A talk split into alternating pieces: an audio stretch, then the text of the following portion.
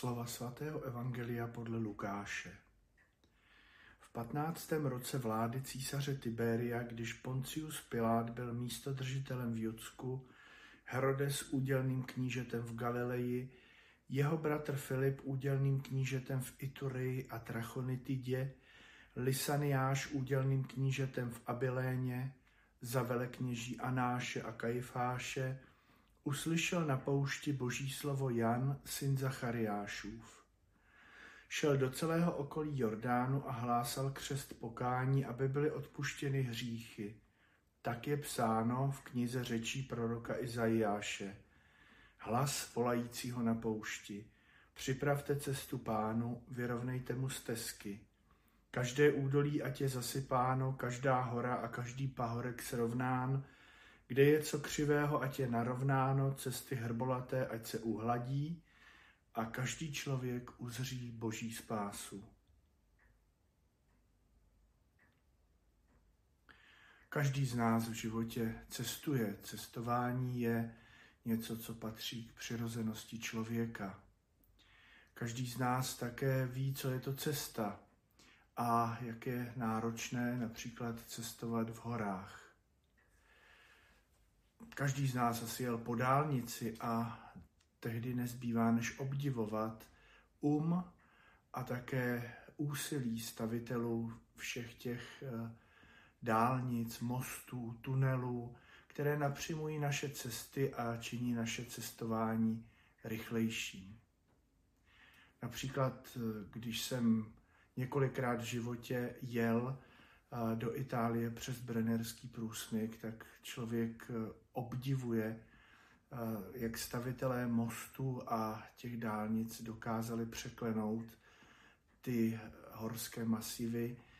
A jednou se mi stalo, že jsem jel po staré silnici a člověk měl možnost srovnat ten rozdíl té původní cesty a té cesty nové je to opravdu rozdíl nebetyčný. To, co trvá po nové cestě pár minut, tak trvá po té staré cestě několik hodin.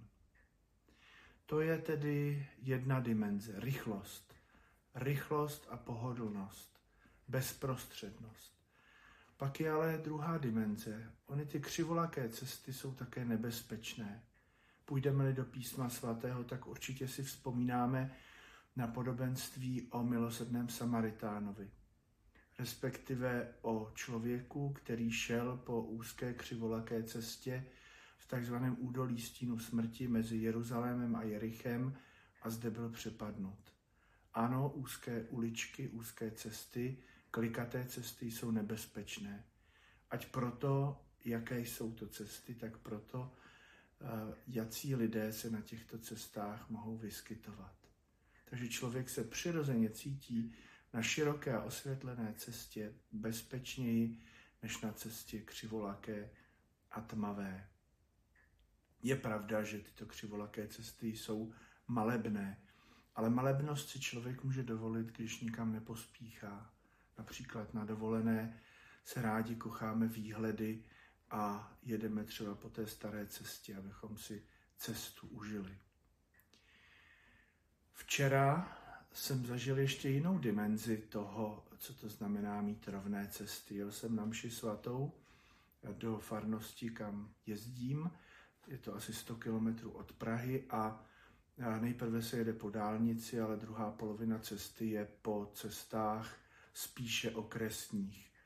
Padal sníh a v jistém momentě přede mnou stála dodávka kterou bylo třeba obět do kopce, do zatáčky a na zledovatelem sněhu. Nepodařilo se mi to. Předtím, než se mi podařilo sklesat vlastně zpátky na nějakou hlavní silnici a obět tuto inkriminovanou cestu asi o 30 kilometrů a přijet na bohoslužbu s více než půlhodinovým spožděním, jsem zažil okamžiky, které moc nikomu nepřeji. Auto nejprve stálo a nechtělo se rozjet, potom se rozjelo samo a jelo jaksi na šikmo pozadu směrem do příkopu. Když jsem se ho snažil otočit, tak dokonce jelo bokem, jelo si kam chtělo, nade mnou auta, pode mnou auta a zbýval čas na modlitbu, anebo jenom už na nějaké výkřiky, co se to děje. Naštěstí se nestalo vůbec nic, ale já jsem si v tu chvíli uvědomil, že rovná cesta je také cesta, která je cestou frekventovanou a proto je to cesta bezpečná, je sjízdná. Jan Křtitel nás vyzývá, připravte cesty pánu, vyrovnejte mu stezky. Vyrovnejme mu stezky našemu pánu, který přichází a kterému my jdeme v adventu naproti ve všech těchto dimenzích, které jsem zmiňoval. Ať je to cesta bezprostřední, ať je to cesta rychlá, ať je to cesta bezpečná a ať je to cesta sízdná.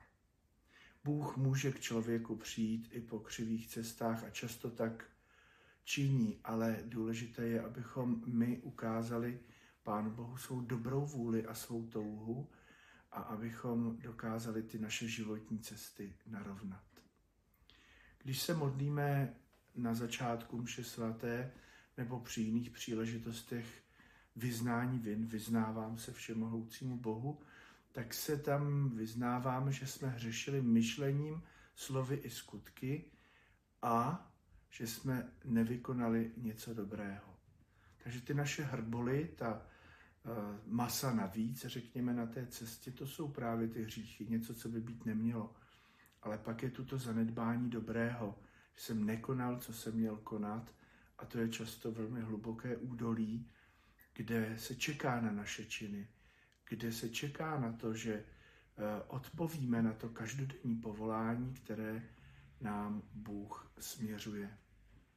A tak vám, milí diváci, přeji právě dnes o druhé neděli adventní, abychom viděli na svůj cíl, abychom viděli, že tento cíl je setkání s pánem v nejrůznějších jeho podobách, asi v té každodenní podobě nejprve, že Bůh nás setkává, nebo Bůh se s námi setkává na našich cestách každodennosti.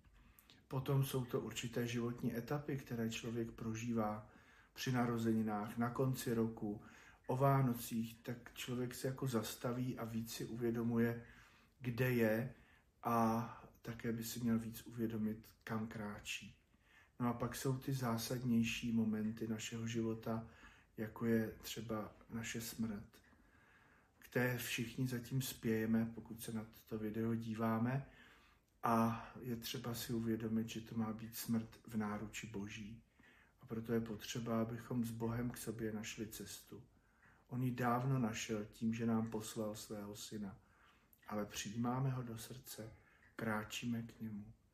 Kež se nám to daří a kež letošní advent je časem, kdy si uvědomíme a také něco pro to uděláme, aby místo, kde je Bůh a místo, kde jsme my, se zbližovalo a abychom z naší strany udělali všechno pro to, abychom se mohli s Bohem setkat na cestě a to velice rychle, pohodlně a abychom odstranili všechno, co nám cestě mezi mnou a Bohem překáží a doplnili všechno, co na cestě mezi mnou a Bohem chybí.